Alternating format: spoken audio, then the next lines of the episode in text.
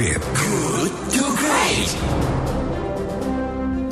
107,1 Kilat FM Bandung Inspiring Sound Terima kasih sahabat Kilat Anda masih bersama dengan kami di Good to Great Because Good is the enemy of great Sudah memasuki pukul 8 lepas 23 menit waktu radio Kilat FM Dan tiba saatnya kami akan mengajak Anda untuk berdiskusi di pagi hari ini Dengan tema Perlukah merumuskan ulang model pembelajaran jarak jauh?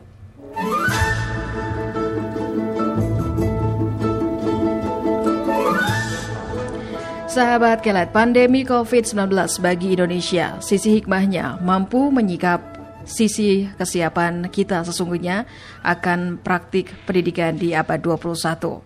Pertanyaan besarnya, sudah siapkah sistem dan kultur kita? Apalagi sistem pembelajaran jarak jauh niscaya akan menjadi kenormalan baru di masa mendatang. Salah satu contoh misalnya Inggris selama ini dikenal memiliki universitas-universitas yang mahal. Dengan sistem pembelajaran jarak jauh, ia bisa merekrut dosen terbaik di India sehingga biayanya akan murah. Artinya, arah dunia akan ke sana. Terlepas bahwa COVID-19 membahayakan umat manusia, sisi hikmahnya ini mampu menyikap sisi uh, kesiapan dan memaksa kita untuk berubah di bidang pembelajaran jarak jauh. Lantas belajar dari itu apa yang perlu kita perbaiki dan segera siapkan model pembelajaran jarak jauh? Jika kita perlu rumusan baru, rumusan apa saja yang harus kita siapkan dan bagaimana pula menyiapkan kultur dan sistem menuju ke sana karena sejarah membuktikan kita senantiasa kedodoran terkait itu. Nah, sahabat keret mengenai uh, obrolan kita di pagi hari ini, diskusi pagi hari ini kita akan menghadirkan narasumber yaitu Bapak Satriwan Salim selaku Wakil Sekretaris Jenderal Federasi Serikat Guru Indonesia atau FSGI.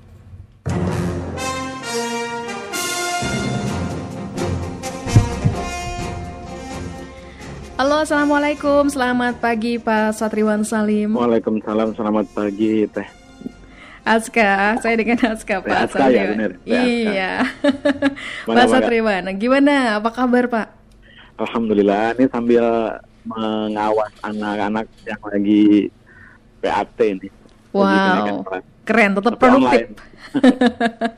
Tetap produktif ya Pak ya meskipun uh, sekarang kita work from home dan dilakukan secara online ya Pak Satriwan ya. Betul betul sekali betul. Ya Pak Satriwan terlepas uh, bahwa COVID-19 membahayakan umat manusia ya, sisi hikmahnya mampu menyingkap sisi kesiapan kita di bidang pendidikan pembelajaran jarak jauh.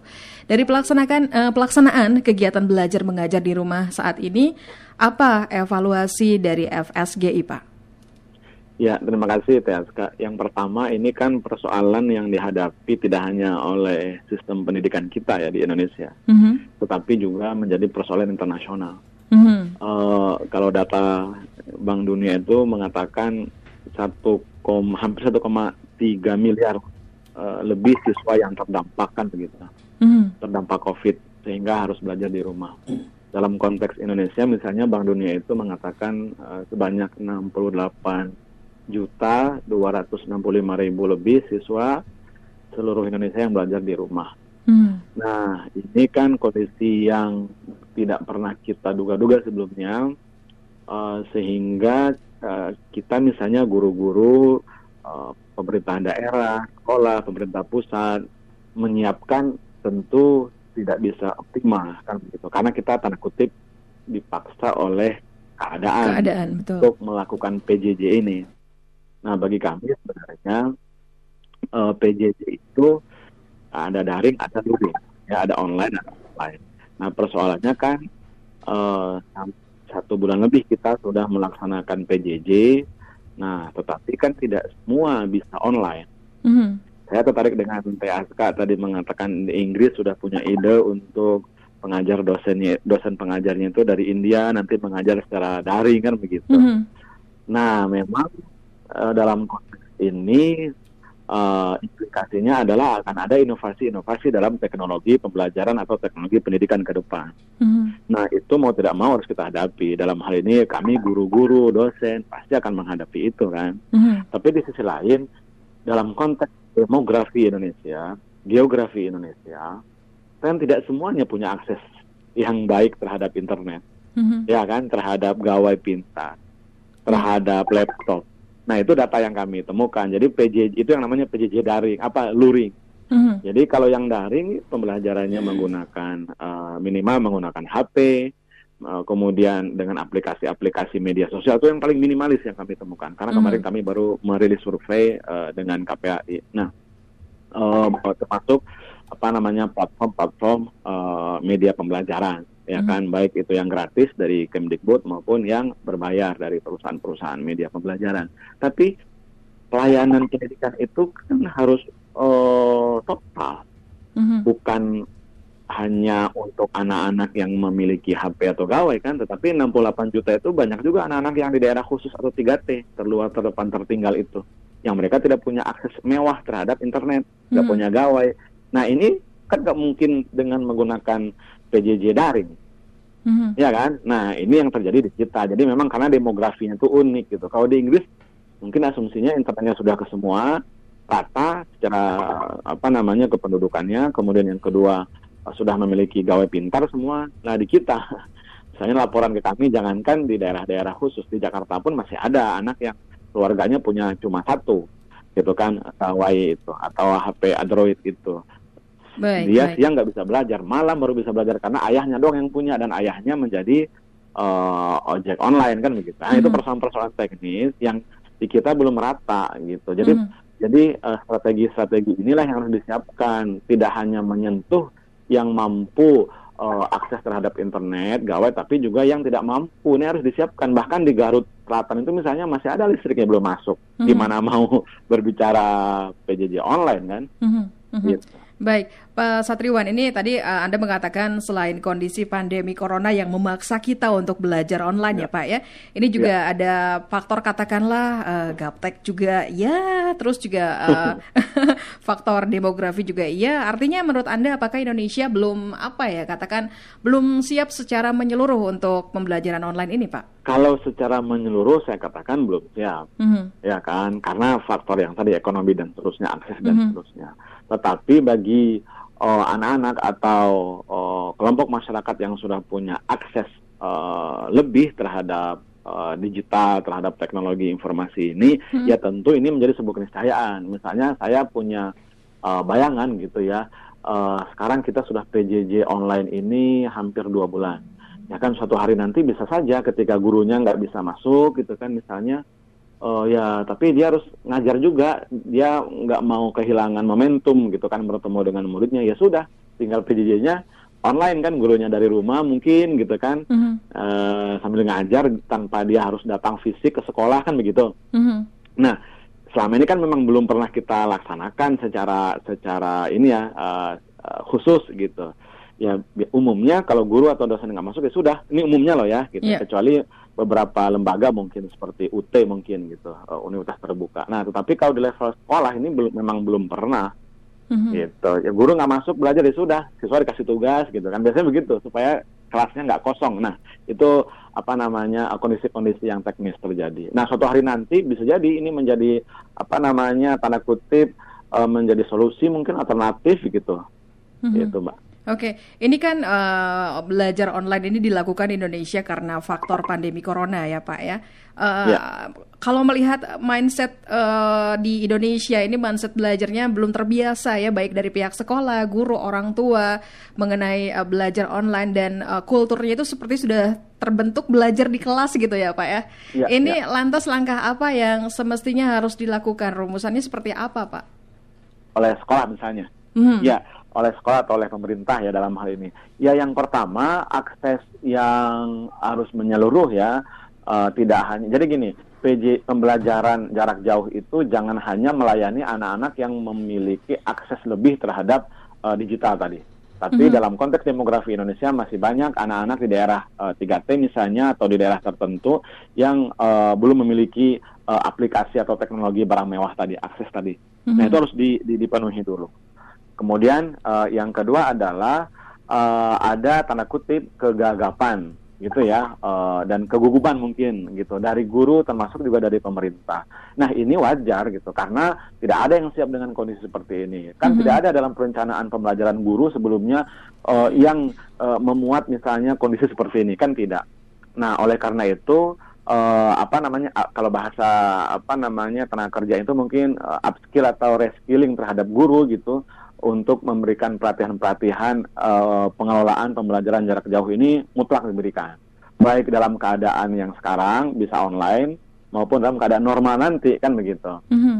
Nah yang ketiga yang juga penting adalah uh, sebagai uh, langkah gitu uh, bahwa untuk saat ini misalnya guru jangan lagi dan kepala sekolah jangan lagi mengejar ketuntasan pembelajaran ya kan karena kondisinya kan darurat mm-hmm. ya kan kondisinya khusus nah materi pembelajaran yang kita berikan kepada anak sekarang ini kan uh, didesain sebenarnya dalam keadaan normal kan mm-hmm. nah di sisi lain akses mereka terbatas di sisi lain waktu mereka juga terbatas mungkin di sisi lain uh, apa namanya tidak ada keleluasaan kan begitu Nah, oleh karena itu target-targetnya tidak bisa ideal seperti dalam keadaan uh, normal. Nah, itu di antara yang yang uh, paling penting. Nah, dalam konteks uh, guru tadi, uh, ini menjadi hal yang sangat uh, darurat untuk diberikan uh, pemahaman pelatihan tadi. Menurut survei kami kemarin itu, uh, walaupun guru-guru ini serba terbatas dalam menggunakan apa namanya uh, platform digital, karena kami dalam survei kami itu mayoritas guru-guru memahami platform digital ini dalam PJJ hanya sebatas bukan hanya sebatas ya minimalisnya yaitu menggunakan WA atau lain. Mm-hmm. Nah, jadi bukan platform uh, yang lain apakah Zoom, apakah Google Meet, apakah Google Classroom itu ada tapi sedikit. Iya. Yeah. Nah, tetapi mayoritas guru-guru kita masih hanya menggunakan tadi WhatsApp, uh, ya? WA, Line gitu mm-hmm. kan, Facebook. Nah, ini kan harus ditingkatkan gitu kan, ditingkatkan. Nah, uh, pelatihan-pelatihannya wajib diadakan gitu. Tapi di sisi lain di survei kami juga ada semangat baru, antusiasme. Walaupun guru-guru merasa terbebani karena mereka tidak memahami bagaimana mengelola platform-platform yang canggih ini, tetapi mereka punya antusiasme yang tinggi, Mbak, mm-hmm. untuk belajar. Nah ini nih faktanya itu 56 kalau nggak salah, apa 53 persen guru-guru uh, semangat untuk uh, belajar dan mengajar, even keadaannya seperti sekarang ini, serba terbatas dan seterusnya. Nah ini hmm. yang menjadi semangat baru. Oke, okay, ya, uh, Pak. Ini terkait model pembelajaran jarak jauh ini, pemerintah uh, kalau tidak salah ini mengganding menggandeng TVRI ya untuk kegiatan belajar di rumah ya sesuai dengan jenjangnya ya. masing-masing. Menurut anda baga bagaimana dengan penilaian anda mengenai uh, pembelajaran ini, Pak? Ya, ini salah satu sebenarnya ya kalau kita uh, lacak jejak digitalnya. Hmm sekitar akhir Maret kami memberikan masukan juga gitu terkait uh, apa namanya uh, memanfaatkan uh, lembaga penyiaran publik gitu kan uh, TVRI kemudian RRI gitu. Nah ternyata alhamdulillah diakomodasi juga oleh pemerintah. Komisi 10 DPR juga punya aspirasi yang sama gitu. Nah jadi kami melihat bahwa anak-anak yang 65 juta tadi itu kan terdampak. Tidak hanya anak-anak di perkotaan, yang nggak punya akses juga terdampak Nah pertanyaan sekarang bagaimana memberikan layanan? Pemerintah kan wajib tuh memberikan layanan pendidikan hmm. kepada anak-anak ini kan, ya kan? Yeah. Nah karena mereka nggak punya HP, nah asumsinya mungkin mereka masih punya televisi lah atau radio di rumahnya, kan begitu sehingga waktunya juga terisi oleh uh, pembelajaran via TVRI atau RRI tadi kan gitu. Tapi ini suplemen, jangan diartikan ini sumber satu-satunya, ya kan? Buktinya kan uh, eh, TVRI naik uh, pemirsa pemirsanya menjadi berapa persen gitu naik kalau nggak salah sampai 500 persen atau bagaimana gitu angka mm -hmm. kenaikan pemirsanya itu. Nah kemudian yang kedua jadi kami melihat uh, ini suplemen bukan menjadi uh, sumber pembelajaran satu-satunya kan begitu karena kan gurunya nggak bisa berkomunikasi uh, dengan siswa karena siswanya nggak punya apa tadi nggak punya gawai tadi. Yeah. Boro-boro internet kan HP aja nggak ada kan begitu.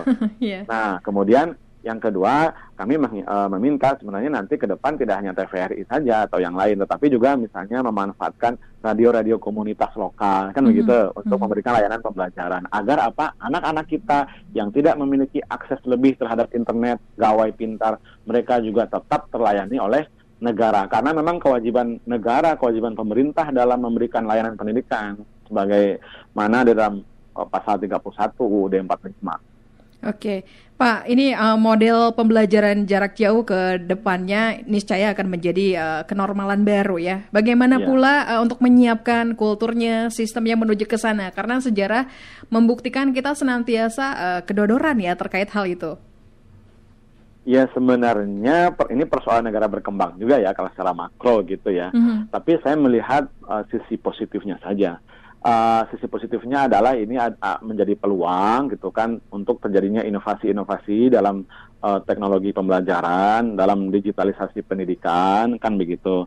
Nah, untuk uh, masyarakat kelompok menengah ke atas tentu mereka akan uh, terlayani dengan baik kan begitu. Nah, di sisi lain masyarakat kelas menengah ke bawah yang relatif tidak memiliki apa namanya kemampuan untuk mengakses barang-barang mewah ini, tentu ini harus diafirmasi oleh negara.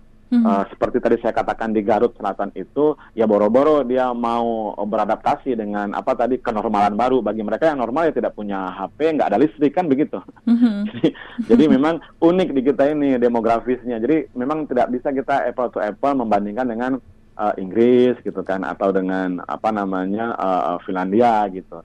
Tapi di sisi lain ada kesempatan peluang ya kan untuk inovasi tadi, untuk beradaptasi tadi tentu harus perlahan-lahan juga karena kan ada disparitas generasi juga kan.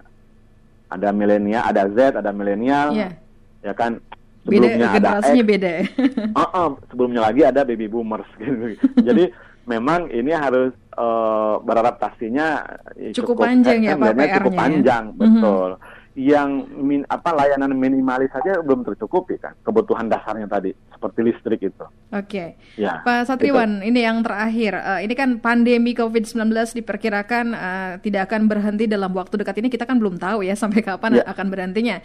Nah, ini untuk mengantisipasi perpanjangan masa darurat perlukah rumusan model baru?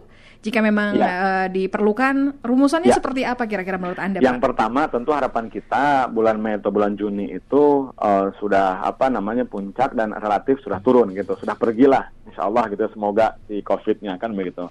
Bulan Juli kita sudah masuk seperti biasa. Tetapi seandainya kondisinya uh, tidak demikian, maka harus punya skenario besar dalam hal ini Kemdikbud dengan Kementerian Agama.